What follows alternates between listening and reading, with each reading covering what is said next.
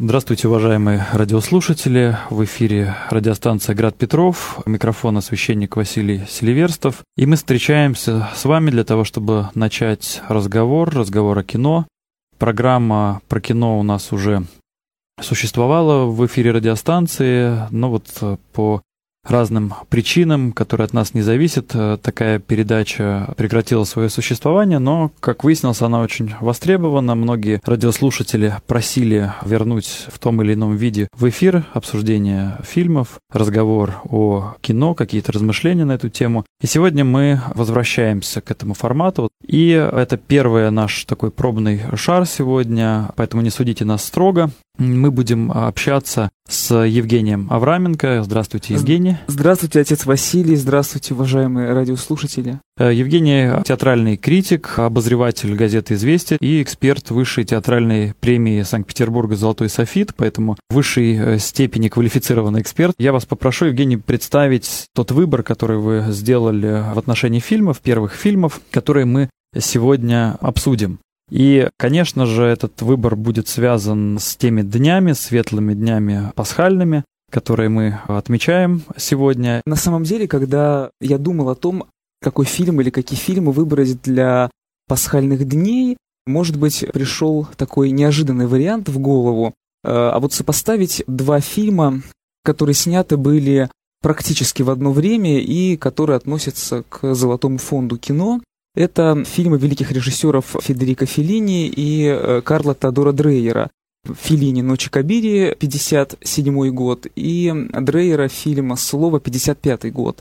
Фильмы, которые получили высокие награды, то есть фильмы, признанные, вошедшие в Золотой фонд, и тем не менее очень разные. И, конечно, это относится к режиссерам, потому что Филини итальянец э, со всеми вытекающими последствиями, да, он такой темпераментный, порывистый, и русские люди вообще издавна любят итальянцев.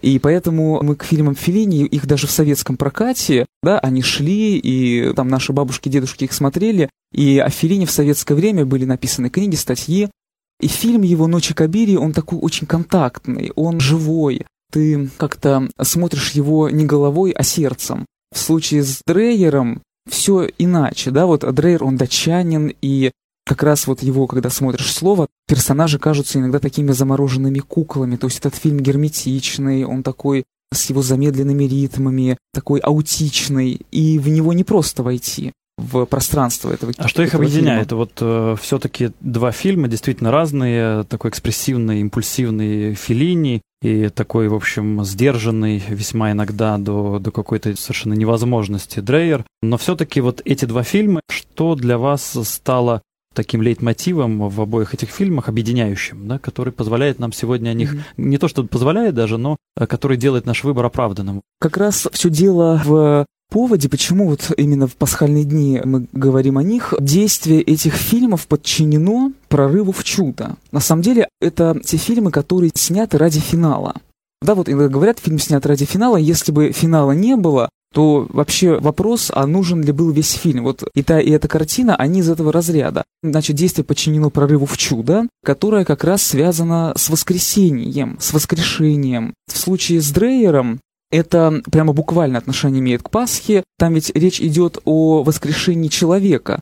Там по сюжету умирает героиня, и в финале там ее родственник силы веры и даром слова воскрешает ее. А в «Ночах Кабири» воскрешение духовным идет. Это история падшей женщины, э, проститутки, которая весь фильм надеется на чудо. И вот в финале там, конечно, нельзя сказать, что это так осязаемо, это чудо. Ну вот не как у Дрейера, да, вот что человек воскрес. Но Филини таким образом снимает э, фильм, что мы понимаем, действительно это чудо состоялось. Вот чудо есть. Вы знаете, мне даже кажется, что это некая череда чудес все-таки, да, не, не, только, не только финальная, потому что где-то мне встречалась такая фраза, что Филини сам говорил об этом фильме, что даже в финале, на финальных титрах он не перестает переживать за героиню, mm потому что неизвестно, что будет дальше. Но все-таки вот ретроспектива ее истории, которую мы mm э, после финальных титров, может быть, как-то э, переосмысляем, говорит нам о том, что, наверное, э, несмотря на очередное поражение, поражение, казалось бы,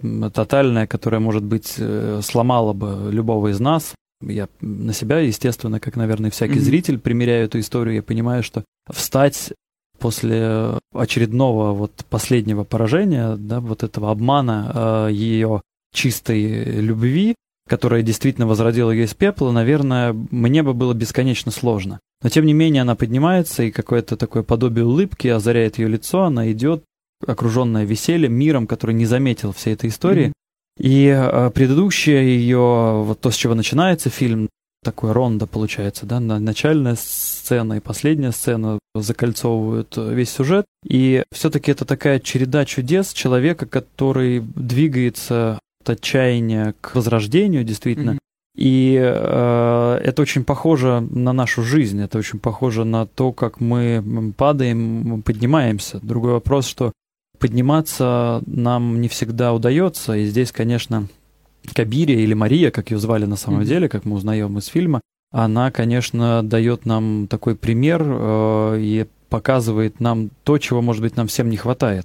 И, может быть, именно в этом э, кроется секрет успеха этого фильма, потому что, конечно, для аудитории советской, для аудитории российской, для людей, ну, для старшего, во всяком случае, поколения, молодежь, наверное, меньше знает этот фильм.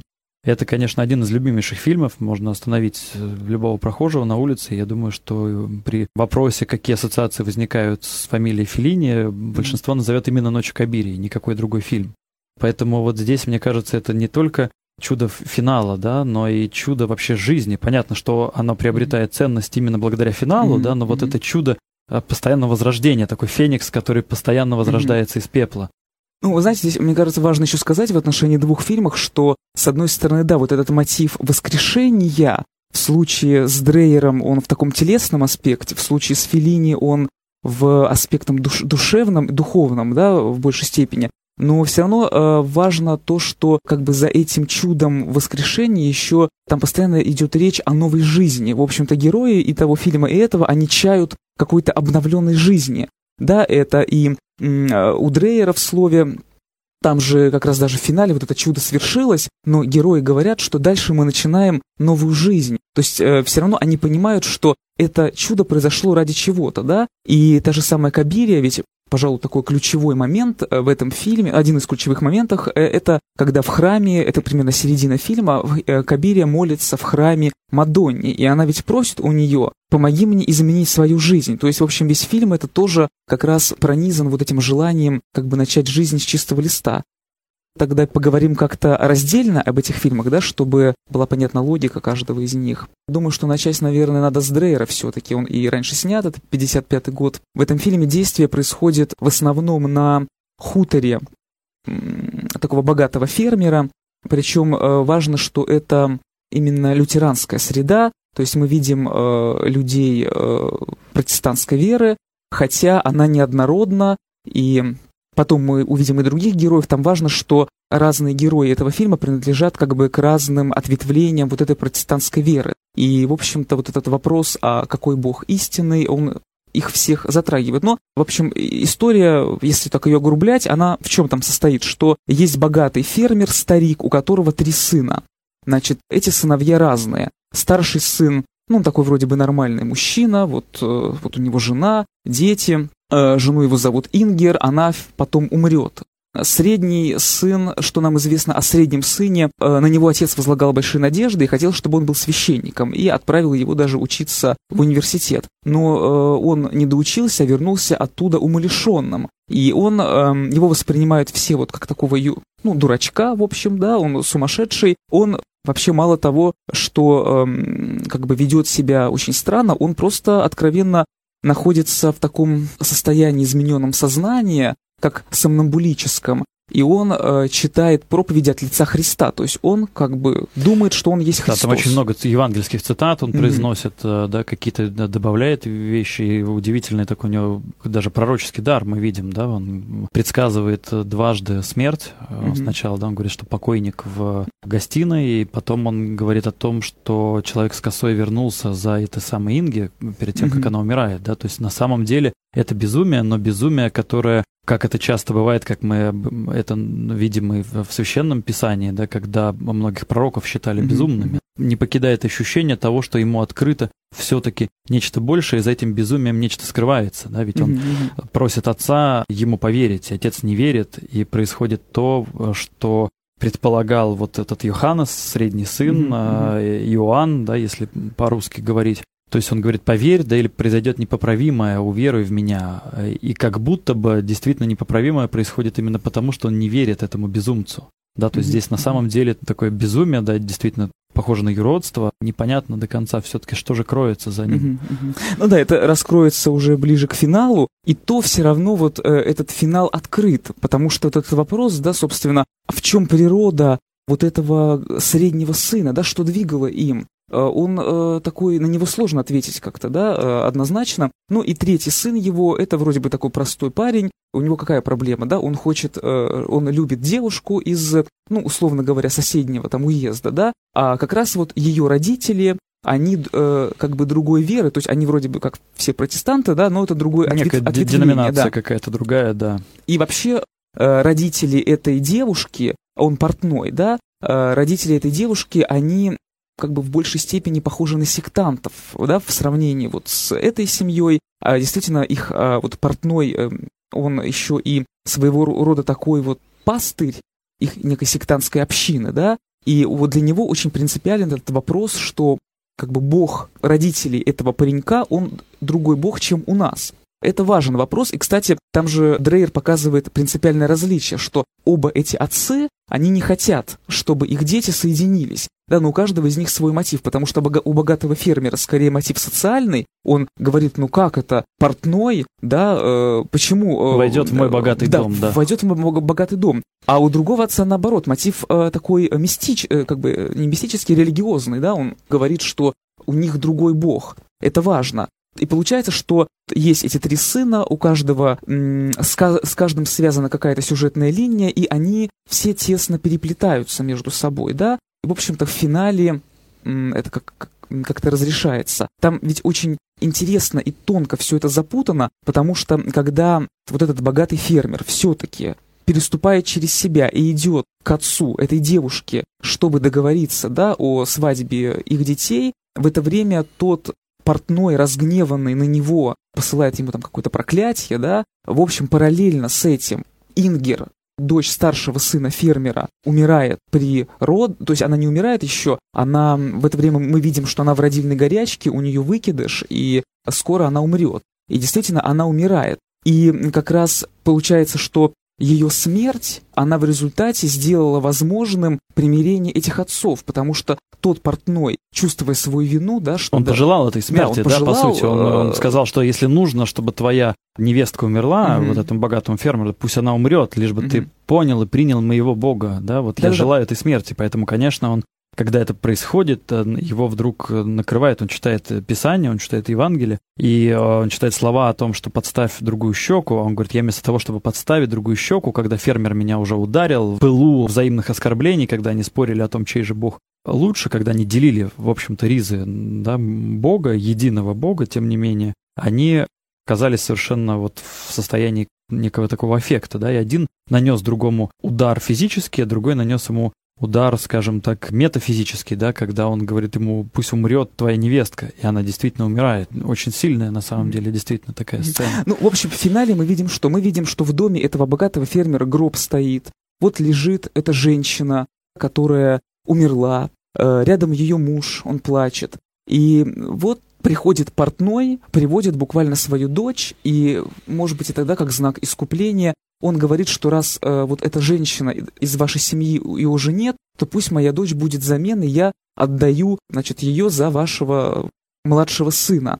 То есть получается, что эта смерть да, сделала возможной вот такое чудесное воссоединение влюбленных. А ведь на самом деле вот эта Ингер, которая умерла, она же постоянно говорила о малом чуде, и что Бог, Он проявляет себя не только в чуде большом и великом, а в малом тоже. Она говорит, что если ведь все-таки мы как-то убедим наших отцов, что пусть э, эти ребята будут вместе, это ведь тоже будет малое чудо. И вот это чудо происходит.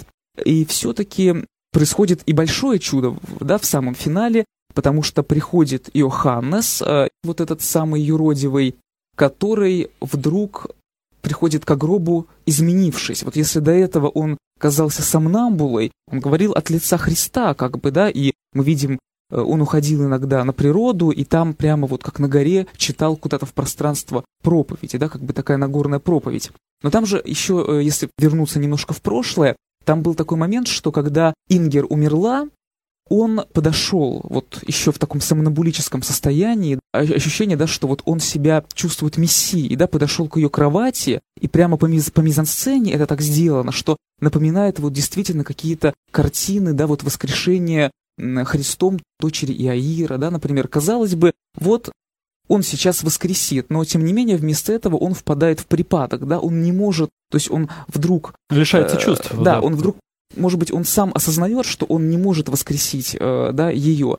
И дальше, уже к, к финалу, когда он вновь приходит к ее гробу, э, да, мы уже знаем, что в это время он ушел куда-то, значит, он пропал, он где-то был непонятно где, его никто не мог найти, но вот он вернулся изменившимся, и он уже ведет себя как человек, вполне обычный мужчина, и там э, принципиальная разница в том, что до этого он все-таки проповедовал от лица Христа, здесь он такое ощущение, как будто, ну, одержимый, наконец, как-то освободился, да, от какого-то влияния, да, вот он как-то, у него глаза прояснели, и вдруг, и он уже воскрешает эту Ингер, именно призывая Христа, то есть не как «я Христос», да, а именно именем Христа ее э, говорит ей воскреснуть. И действительно, вот это чудо происходит. Это одна из лучших сцен мирового кинематографа, да, э, когда мы видим, как вот лежит Ингер в гробу. Мы уже привыкли э, за время смотрения, что это труп, и вдруг жизнь пробуждается в ней, да, вот эти пальцы, э, скрестившиеся, которые казались, что они вот, да, как у покойников припухшие, вдруг они двигаются и вы знаете, уже, может быть, затрону здесь такой момент, э, связанный с эстетикой этого фильма. Ведь это очень важно, что фильм снят предельно реалистично, с одной стороны. Это, э, ну вот, э, в советском театре были такие пьесы, которых называли потолочными, когда действие происходило в комнате. Вот это не просто, это не какая-нибудь символистская драматургия там Серебряного века, Леонид Андреев, например, или там, я не знаю, Митерлинг, где действие происходит в иных мирах, в каких-то иных пространствах. Нет, это именно что комната, потолок, да, все ограничено вот стенами, потолком. Причем очень минималистично, вот тут нет какого-то, может быть, не знаю, там национального, может быть, даже колорита по минимуму, да, здесь посторонних деталей очень мало, то есть все внимание на героях.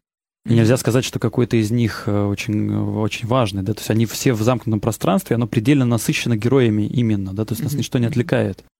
Да-да, но э, тем не менее, э, все-таки этот фильм, он, конечно, отсылает нас к традиции вот такой драматургии скандинавской, представителями которой были Ипсон, Стринберг, ну и ряд других драматургов. И там как раз очень важно, что вот этот контраст вот этой будничной реальности, предельно будничной, реалистичной, и тем самым вот чего-то мистического, которое происходит в, в этой самой будничной реальности. И это и здорово как раз.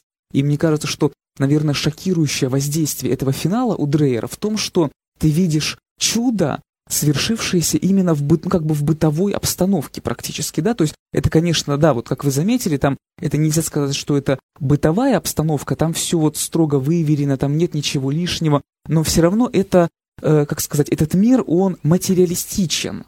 И вдруг в пределах этого мира происходит, ну, вообще из всех чудес это такой высший пилотаж воскрешения мертвого. Причем там есть еще такой важный момент у Дрейера, такая деталь, как то, что эта смерть показана нам в газете. Вы знаете, я, я думаю, что для Дрейера это отчасти аналогично вот тому, как в Евангелии, как бы высший пилотаж Христа, он же, э, ну, доказывается тем, вот этими обстоятельствами, что он, например, трехдневный покойник и уже труп, и вот он начал смердить, да, и вот оживить такого мертвеца. И мне кажется, что Дрейер, э, ведь в кино мы же не можем ощутить запах тлена, да, Дрейер тем самым как бы предъявляет нам вот это доказательство тоже в слове в печатном. Да? Мы видим газету, где напечатано, что вот эта Ингер такая-то, она умерла. Мы видим напечатанные вот, значит, к ее смерти, как это? Свидетельство о смерти мы да, видим еще в начале, да, то есть несколько подтверждений того, что это действительно произошло, чтобы угу. мы не думали, да, что это какая-то метафора. Да-да-да. Здесь, конечно, еще такой интересный момент, как многопланово Дрейер относится вообще к самому слову. Да, вот мы видим это слово печатное, как бы слово как документ, что вот человек умер, и дальше к самому финалу мы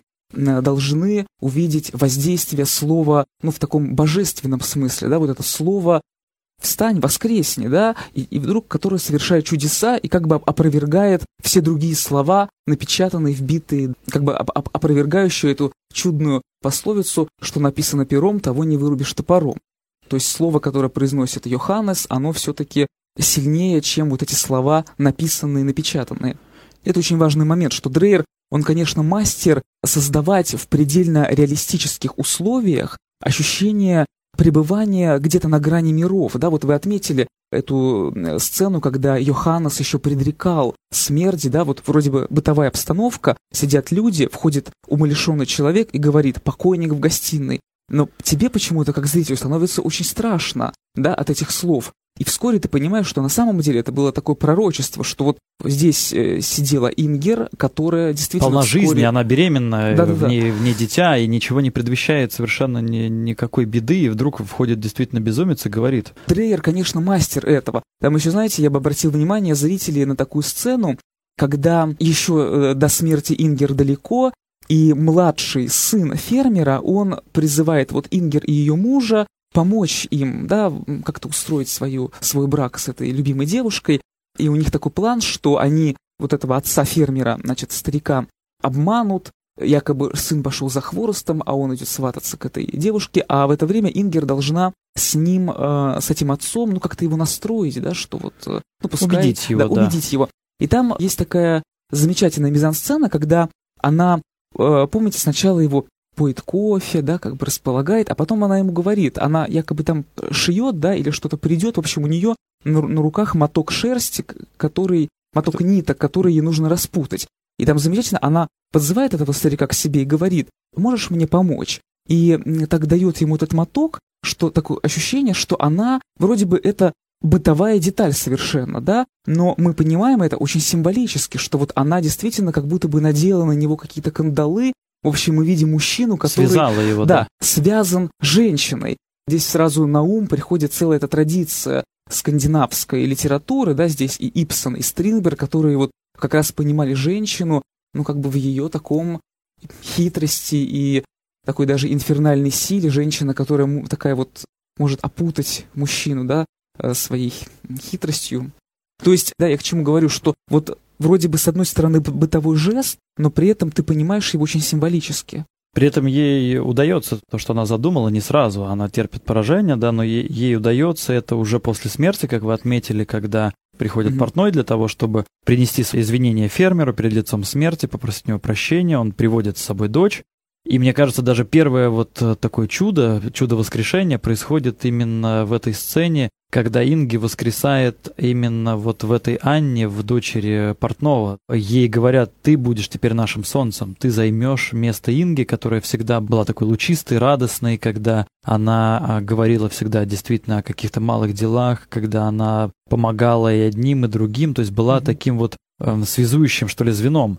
И здесь предельно насыщенно, да, и герои, они все главные, и темы все очень важные, но одна из ключевых, помимо самого воскресения, это тема веры, которая звучит в этом фильме, и mm-hmm. нам тоже показывают совершенно разные характеры. То есть этот фермер, который верит, но его вера, она не может пробиться сквозь реальность, она постоянно наталкивается на какие-то обстоятельства, которые мешают ему последовать за Христом безраздельно. Даже вот этот спор с э, портным для него становится таким вот важным делом, хотя это вторично абсолютно. Mm-hmm. Речь идет о счастье его ребенка. При этом он упирается в какие-то традиции, в какую-то mm-hmm. культурную составляющую и так далее.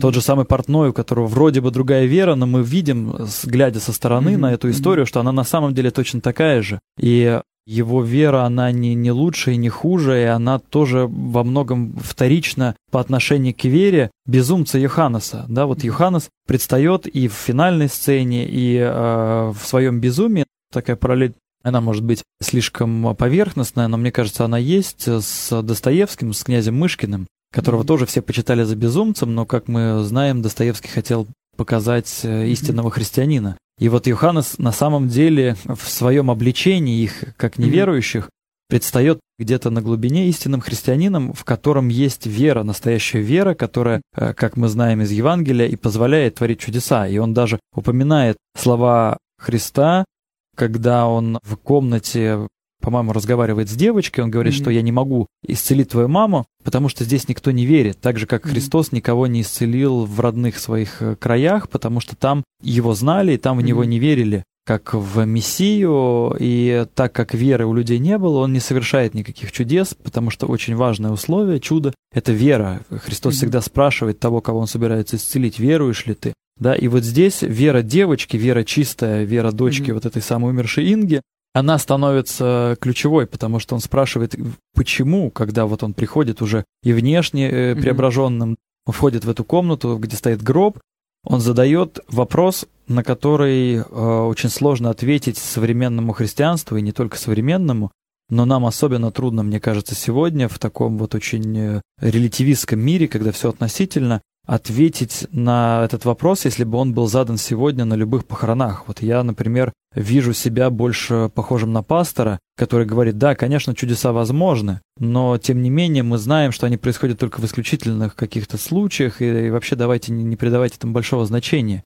И пастор, и э, врач, который сначала проявляет себя таким вот э, человеком неверующим, в данном случае надменным, когда Йоханнес начинает молиться в конце, чтобы воскресить mm-hmm. Инги, он останавливает пастора, который возмущен и хочет сказать, ну что, почему ты богохульствуешь, как ты сейчас mm-hmm. собираешься воскресить эту женщину. И вот все эти люди, и всем им Йоханна задает вопрос, почему никто из вас не попросил Бога о воскрешении, если вы так ее любите, Почему? Да где? Что с вашей верой?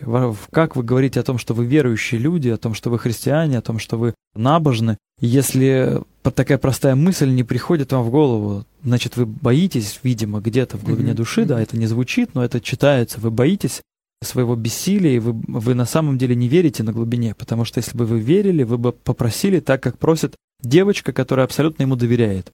И так же, как э, с Христом, который дает исцеление всякому, кто верует в него вот безраздельно, и который отдает себя целиком и полностью всякому, кто идет за ним, не задавая вопросов, он э, совершает, э, он дает Юханусу возможность исцелить, не просто исцелить, а воскресить эту женщину, которая уже тоже несколько дней, как Лазарь, пребывает в гробу, э, мы видим, что уже никакой надежды нет, и происходит действительно такая сцена, которая переворачивает зрителя, потому что очень долгое, такое насыщенное, однообразное, очень бытовое действительно повествование, эти какие-то вопросы, от которых в какой-то момент устаешь, и кажется, ну что, за бессмысленность в этом споре, чья, чей бог истинный.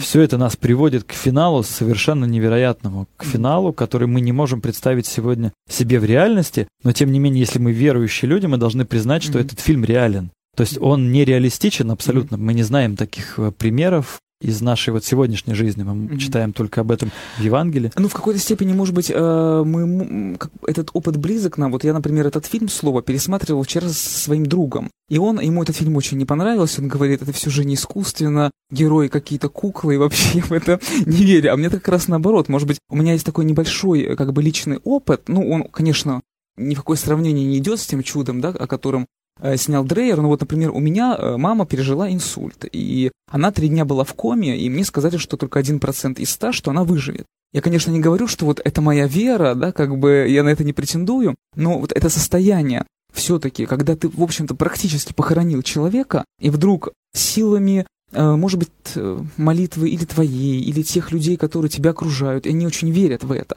Ты вдруг тебе приносят человека из реанимации, который э, еще в таком сомнамбулическом состоянии, да, но он тебя узнает. Я помню это э, ощущение как момент чуда. И как бы мне-то, повторяю, это очень отдаленно, да, от того, о чем говорит Дрейер, но все-таки я, например, не воспринимаю этот фильм как нечто искусственное. Вполне вот он какое-то свое живое воздействие э, на меня имеет. Вот вы сказали, да, о, о э, том, что в финале мы действительно видим у гроба Иоханнаса и девочку, дочь этой Ингер, которые, ну, словно общаются на каком-то птичьем языке, они понимают друг друга, где действительно, знаете, это прямо вот русская традиция, вот вы вспомнили князя Мышкина, а мне еще вспоминается картина Нестерова «Святая Русь», где мы видим, ну, такой обобщенный образ Руси, а впереди на кого, собственно, художник возлагает главные надежды? Это юродивый и ребенок. Здесь как бы повод Нестерову мы тоже видим, получается, что сильнее всех среди героев именно этот Йоханнес юродивый, ну, условно говоря, юродивый, и девочка, потому что у них есть дар живой веры. И где действительно, вот я с вами согласен, иногда начинаешь, может быть, уставать. Зачем эти герои, вот зачем тебе слышать сегодняшнему зрителю все вот эти долгие разговоры про то, какой бог этого уезда, или правы люди другого уезда, да, вот их бог, он сильней. Э, но все-таки вот это, этот финал, он отвечает на вопросы, да, потому что мы видим ожившую Ингер как бы в укор и этим отцам разных семейств, которые спорили, да, вот чей бог сильнее, мой или твой, и даже в укор, может быть, отчасти пастору и доктору, как представителю науки. Конечно, я думаю, что Дрейер, наверное, здесь имеет место критика какая-то церкви именно в контексте вот датской традиции. Я думаю, что Дрейер все-таки критиковал, может быть, да, вот эту э, церковь протестантскую со сведением чуда и таинства э, и вообще вторжением божественного, сведение вот этого к минимуму. Все-таки действительно Дрейер ставит такой глобальный вопрос о каком-то непосредственном контакте человека и Бога, да, вот мы действительно видим Йоханнеса, который перед этим чудом куда-то исчез, он где-то был. Но такое ощущение, что вот в этом пробеле, который нам не виден, произошло что-то очень важное. Действительно, мы видим вот этот самый э, дар вот этой непосредственной веры, очень детской веры, поэтому ребенок так понимает Йоханнеса. Вот это какое-то отношение к Евангелию очень детское, наивное, да, вот, ну, как сказано, что поверь, и это будет. И здесь то же самое. Вот он как бы поверил, да, и это произошло. И в этом смысле он сильнее, чем все остальные герои. И, может быть, это тоже отсылка как раз его отсутствие, отсылка к Христу или к Гефсиманскому саду, или, может быть, к выходу на общественную проповедь, когда он а, молился в, в пустыне, или, может быть, сразу к, и к тому, и к другому эпизоду. Вот, но как минимум, прежде чем совершить что-то значительное, даже сам Христос а, имеет некий период подготовки, период молитвы Отцу, да, то есть он не просто идет и что-то начинает делать, есть некий такой, некая подготовительная пауза, которую он берет mm-hmm. всякий раз. И так же, как и Йоханнес тоже. И он здесь, э, вот то, что вы сказали там про критику датской традиции, на самом деле это можно абсолютно смело распространить, э, в общем-то, на все христианство, на все конфессии христианские. Вот эта озабоченность вопросами обрядовой стороны, ритуальной стороны, вопросами власти, вопросами какого, каких-то внешних, может быть, атрибутов и так далее. Все, что мы видим на самом деле вот в героях, да, mm-hmm. и Йоханнес, он здесь как раз такой, он внеконфессиональный. Он э, говорит, э, друзья мои, пока вы спорите о том, чья вера истинная, вы забыли о том, в кого вы верите, да, давайте mm-hmm. вспомним, э, давайте поищем в себе, есть ли у вас эта вера. И все оказываются растеряны, потому что никто не готов предъявить, ни пастор, ни один протестант, ни другой протестант не готовы предъявить свою веру и не готовы действительно сказать «да, я верю», «да», не готовы не то чтобы поверить, они готовы довериться Богу. И оказывается, что э, это доверие оказ оказывает девочка, которая на самом деле в силу возраста просто своего вне конфессии, вне этих споров, и он сам, который э, вроде бы лишен рассудка, потому что хотя мы его видим опрятным, мы видим его э, со смысленным, таким. да, таким взглядом, тем не менее, когда он начинает говорить, опять возвращается ощущение того, что он безумец, потому что он опять начинает проповедовать. Возможно, поэтому порывается пастор, хотя и в начале, когда он его видит еще безумным, его это очень угнетает и, и сердит даже, да, он думает, ну что, как он смеет такое говорить? И, и опять он пытается остановить его, когда он уже вроде бы приходит со смысленным взглядом, но вдруг опять начинает говорить как пророк. Тем не менее, именно э, его готовность довериться и готовность довериться этой девочке сотворяют настоящее чудо. Я думаю, что нам, наверное, нужно еще успеть про Ночи Кабирии поговорить. Хорошо, что мы э, заговорили о протестантской традиции, потому что Филини представляет собой другой, может быть, даже полюс, это традицию католическую. Хотя отношения с религией у него складывались не так просто, и после Ночей Кабирии эти отношения обострятся, отношения с религией, но тем не менее, знаете, вот даже в то время, в 50-е, многие друзья, э, его коллеги-режиссеры, они говорили, что с таким несколько пренебрежением, что, ну, Филини, вот у, у него прямо такая наивная детская вера в эти чудеса, И в этом смысле этот фильм э, тоже заряжен ожиданием чуда. Ну вот если кратко, да, фильм представляет собой трагикомические зарисовки из жизни дешевой проститутки по прозвищу Кабирия. И мы видим э, ее в ряде анекдотических зарисовок. На самом деле, вот этот фильм, если слово снято по пьесе, и это чувствуется, вот эта строгая структура и архитектоника пьесы, то здесь, в случае с «Ночами Кабирии», вспоминаешь, что Филини вообще в молодые годы много работал рисовальщиком комиксов и э, автором скетчей. Вот этот принцип таких живых зарисовок жизни, когда ты не совсем понимаешь, куда тебя режиссер ведет. И вообще мы видим, да, вот встречи Кабири с разными персонажами, которые как бы ни к чему не приводят. Ну вот сначала, да, с чего начинается фильм? Мы видим, что Кабирия прогуливается вдоль реки с ее возлюбленным. И этот возлюбленный вдруг бросает ее в реку, выхватив у нее сумку, и убегает. И если бы не мальчишки, которые увидели это все и спасли Кабирию, она, наверное, бы умерла. То есть фильм начинается с такой, ну, возможной смерти главной героини. Причем этот мужчина, ну, Альфонс, да, уже назовем вещи своими именами, он дальше никак не появляется. Он как бы оставлен, и все, к нему она э, больше не возвратимся. Дальше мы видим, например, вот Кабирию на площади среди ее коллег. Дальше мы видим, что она неожиданно встречает кинозвезду, и этот э, мужчина привозит ее к себе на виллу. Но там между ними ничего такого особого не происходит, потому что тут неожиданно приходит его э, любовница, и он прячет Кабирю в шкаф, а утром выпускает.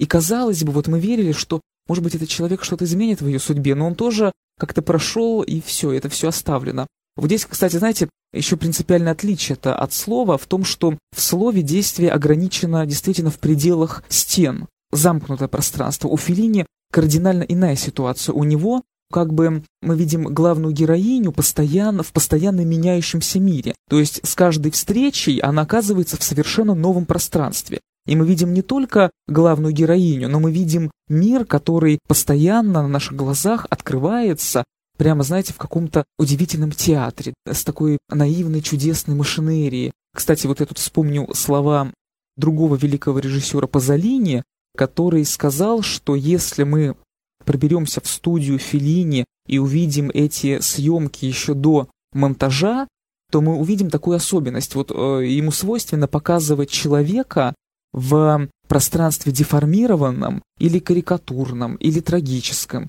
Но пространстве искаженном. То есть оно как раз не реалистическое, как у Дрейера. И что очень важно, там заостренный контраст человека и пространства, в котором он оказался. То есть бедный герой оказывается в роскошном пространстве. Вот действительно эта бедняжка Кабирия оказывается на вилле кинозвезды.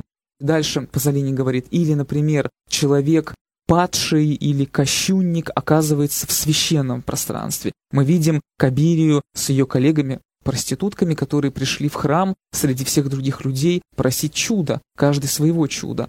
Ну и так далее. Филини, он, конечно, мастер вот этих вот гротескных заострений. И вот э, ряд ситуаций, Кабирия встречает разных людей, мы не совсем понимаем, куда режиссер нас ведет, откровенно говоря, но чувствуем, что именно в сцене в храме происходит что-то важное. Когда Кабирия э, среди других людей оказалась в храме, она просит у Мадонны милости, там есть такой момент, когда вот мы видим людей, среди них Кабирию крупным планом, и потом икону Божьей Матери. И там есть такое как бы ощущение паузы, когда она смотрит на эту икону, пауза, и дальше она просит, «Мадонна, помоги мне изменить свою жизнь». И мы чувствуем вот по самому ритму этому фильма, да, что вот в этой паузе произошло что-то очень важное. Но дальше в том-то и дело, что мы поверили и сейчас что-то должно произойти, что-то случится. Но оказывается, что никакого чуда не происходит, все так же. И Кабирия после э, сцены в храме, у нее такой протест человека, как это можно, я же просила. То есть она прямо как герой Дрейера, вот ей нужно такое чудо, ей нужно чудо очень осязаемое, да, чтобы вот, я не знаю, мертвец воскрес, да, чтобы что-то такое случилось, что жизнь преобразилась. А она такое ощущение, запрос подала, а ответа нет. И она разочарована, и дальше и нам тоже кажется, что, ну, ну наверное, да, эта сцена в храме, она действительно из этого ряда, как и встреча с кинозвездой, когда режиссер нас заставил поверить в чудо, а это чудо не случилось. Но получается, что чудо все-таки случается, и к нему режиссер приходит весьма необычным образом. Кабирия встречается еще с мужчиной, которого зовут Оскар, и в очередной раз мы, зрители, готовы поверить в то, что это мужчина, вот, который должен быть с ней, он будет с ней, он спасет ее, он вырвет ее из этого замкнутого круга. Причем и... в этот раз впечатление уже наиболее реально, потому mm-hmm. что он видел ее как бы обнаженную душу вот в гипнотическом сеансе. Якобы на самом деле его зовут Оскар, мы не знаем, да, mm-hmm. так ли это или нет, но так звали условного возлюбленного, которому признается Кабири. И он говорит ей очень проникновенные слова, потому что, ну, звезда, понятно, он поссорился с подружкой, и ему нужны были какие-то развлечения или mm-hmm. отвлечения. Первый, который ее обманывает, при нем мы вообще ничего не знаем, и мы понимаем, да, что это, в общем-то, все не настоящее, а здесь вроде бы действительно mm-hmm. все очень линейно, все очень просто. Она получает то, чего она ищет. Ну да, вот вы вспомнили, конечно, здесь обстоятельства встречи а, Кабири с этим Оскаром, да, она оказалась в неком затри, задрипанном кинозальчике, где какой-то фокусник показывает свои нехитрые фокусы, в том числе, как он гипнотизирует людей, и они в этом измененном состоянии подчиняются его воле. И говорят правду, и здесь мы узнаем, что ее зовут Мария, на самом деле, например, да? Да, да, то есть и она тоже оказывается, он вводит ее в гипноз, и что, получается, заговаривает с ней о любви, и мы понимаем на, на самом деле, насколько целомудренно и чиста душа этой проститутки. Но другое дело, что гипнотизер делает это моментом шоу, то есть он такую лирическую исповедь делает как бы шоу для всех. Но там очень важно, вот мы о Дрейере сказали, что он мастер в реалистической обстановке достигать такого символического эффекта, а Феллини, его мастерство очень видно в этом эпизоде, в этом замызганном кинозальчике, потому что, с одной стороны, мы видим ну да, человек обладает гипнотическими способностями, причем он э, творит свои нехитрые чудеса, они откровенно нехитрые в этой убогой обстановке для мужиков, которые пьют пиво, да, и каких-то странных женщин, которые сидят и смотрят на это все. Но тем не менее, ведь здесь тоже мы находимся на грани чего-то как бы откровенно профанированного, и в то же время ты все равно чувствуешь, что здесь происходит что-то очень реальное. Там есть такой момент, когда он снимает цилиндр, этот гипнотизер, а там такие дьявольские рожки у него возникают. Они вроде бы игрушечные, тряпошные, но тем не менее вот такой тоже странный эффект. Может быть, он действительно обладает какой-то странной силой, этот человек, потому что ведь на самом деле на этом сеансе происходит то, что так изменит жизнь Кабири. Вот эта встреча с Оскаром нас в очередной раз заставит поверить, что все будет хорошо. После этого сеанса Кабири подходит Оскар и знакомится с ней, и ухаживает за ней. И Кабирия, или Мария, как ее на самом деле зовут, эм, уже верит в то, что он делает ей предложение, и Мария на него соглашается. И там очень важный момент, что она решает начать жизнь с чистого листа. И Феллини это акцентирует, что она продает свой дом, домик, да, она все продает, все имущество, весь свой нехитрый скарб, и вот она идет в никуда с этим мужчиной, держа в сумочке все свои деньги. И здесь э, фильм э, вроде бы завершается тем, с чего он начинался, потому что повторяется начало, на самом деле рифмуется здесь конец с началом. Этот мужчина тоже готов как бы бросить ее в реку, но он даже э, этого не делает, потому что Кабиря все поняла, когда они остались наедине у реки, что ты тоже такой, то есть ты хочешь... Опять деньги, опять, да, Опять говорит. деньги. Он берет эту сумочку и убегает. И вроде бы можно было поставить точку, но как раз тогда не было бы этого чудесного финала. Его наличие, этого странного и на самом деле вот очень необъяснимого финала, и сама его чудесность, она в том, что он как раз есть выход из замкнутой композиции. Потому что, казалось бы, композиция замкнулась. Но мы видим Кабирию, которая лежит на земле, неизвестно, сколько она пролежала, но уже глубокая ночь, и все-таки она встает, опустошенная, идет вперед. Но пластически, даже вот если по пластике читать, она же выходит из этого сумрачного леса на дорогу, движение ее вертикально, то есть она идет куда-то вверх, вдруг она оказывается на дороге, идет, и мы понимаем, что ну, все-таки вот мы слабо верим в то, что что-то может измениться. Ну, ситуация какая, что женщина осталась без всего. Вообще, поверит ли она когда-нибудь в человека? И как она будет жить дальше? И на что? И вдруг мы слышим музыку, это гениальная музыка Нина Рота, а мы видим каких-то странных ребят, ну, молодые э, люди, которые в праздничных колпачках дуют э, в праздничные эти дудочки на велосипедах. Они такие беспечные, и э, они окружают Кабирию, и улыбаются ей, и... Как будто заигрывают слегка. Да, как будто заигрывают с ней. Причем они говорят такие реплики, как бы на грани. Там парень вдруг как бы мимоходом бросает такую фразу. «Да, мы идем домой, но мы не знаем, когда, как мы туда попадем. Это такой в этом, мне кажется, глубокий смысл. Это вроде бы тоже такая реальная реплика. Ну вот ребята заблудились. Они идут к дому, они не знают, как они попадут к нему. Но это тоже можно понимать метафорически. Вообще, как человек, вот он идет куда-то по жизни. Может быть, ты не знаешь, куда ты придешь, но эти ребята несут вот это ощущение радости жизни и какого-то счастья, да, перед этой жизнью. И э, вот их какой-то взгляд Кабири, их улыбка, вдруг э, рождают это самое чудо, поддержанное музыкой Нина Рота, и Кабирия плачет, она улыбается, и даже в какой-то момент она одну секунду смотрит э, в этой улыбке на нас, и такое ощущение, что экран, он буквально разрезается. И вот гениальность финала в том, что он действительно создает вот это ощущение, очень осязаемое ощущение чуда. То есть ты не понимаешь как, но ты чувствуешь, что этот выход из тупика произошел, что душа Капирии, она воскресла. И здесь, конечно, если сравнивать с Дрейером, это принципиально разные финалы. Дрейер, он напоминает, э, знаете, все-таки Фому неверующего отчасти. Ему очень важно чудо материальное. Трейер, он все-таки как режиссер, да, поступает ну, с дотошностью естествоиспытателя. Как он всматривается в эту материю, он буквально ощущает этот материальный мир, и он всматривается, и ему очень важно, да, увидеть, буквально пощупать, как жизнь начинает пульсировать в этом мертвом теле. А в случае с Феллини это чудо воплощено совершенно иначе это очень сложно, на самом деле, вот выразить словом чудесность этого финала. Это как поэзия, которую ты можешь только смотреть, но если ты будешь пересказывать ее, она утратит свою, ну, какую-то обая... свое обаяние и, в общем, свою сущность. Но там-то как раз нет вот чуда материального, но такое ощущение, что тот запрос, который был Кабири подан, он вдруг пришел в исполнение, но совершенно чудесным образом, и в том-то и прелесть, что Филини такое ощущение дает человеку надежду и говорит, что ты можешь подавать запрос свыше,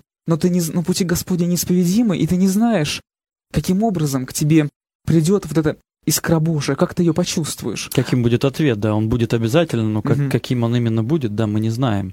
И очень... Может быть, ты ожидаешь, что развернутся небеса, и ты увидишь какого-нибудь святого и ангелов, которые, да, к тебе спускаются, а может быть, ты то же самое почувствуешь через простых странных ребят, которые заблудились в лесу, но с которыми ты вдруг э, выходишь куда-то вперед. Да, опять же, может быть, этот э, человек, Оскар, который обманул ее в конечном итоге, это не было ее предназначением, хотя она хотела именно этого, mm-hmm. да, но она получила нечто большее, и она получила возможность э, измениться, то, чего она просила, да, она получила именно это изменение. Но оно пришло не так, как она этого ждала, и здесь вот, мне кажется, тоже перекличка с любым произведением, где есть тема чуда, и с Дрейером, в частности, это вопрос веры, и вопрос, может быть, какой-то чистоты для этого, да, необходимой, ведь она ребенок, Кабирия ребенок, она совершенно не выглядит так же отталкивающе, как, например, ее коллеги по панели. Но, тем не менее, Кабири в этих во всех ситуациях, она непосредственная. Mm-hmm. Она, она похожа больше, наверное, на ту маленькую девочку, которая доверилась Юханесу, да, потому что она даже приходит в ресторан, она совершенно не смущается, начиная отплясывать. Она танцует не так, как все, все на нее оборачиваются, но нее это не смущает, она наслаждается, она проживает эту жизнь.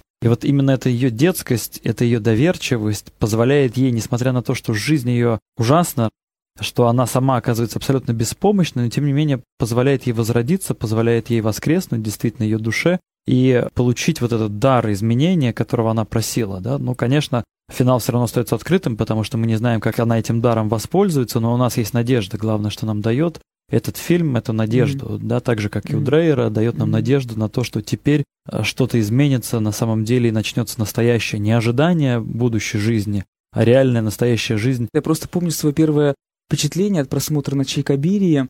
Я, может быть, посмотрел фильм в такой момент кризиса, но я очень хорошо помню, что когда я увидел в финале эту шагающую куда-то вперед женщину, пока шагает эта маленькая Кабирия, во мне вдруг возникло какое-то ощущение огромной уверенности в себе и какой-то полноты жизни. Да, я со своей стороны хотел бы пожелать нашим радиослушателям э, радости, чуда, и чтобы вот то чудо, которое мы сегодня переживаем, и которое очень часто от нас далеко, э, чудо воскресения Христова совершенно нереально, чтобы оно было вот настолько же реальным, как оно было показано у Дрейера, и при этом настолько же простым, человечным, теплым, искренним, близким, как э, мы видим это в, финале у Филини.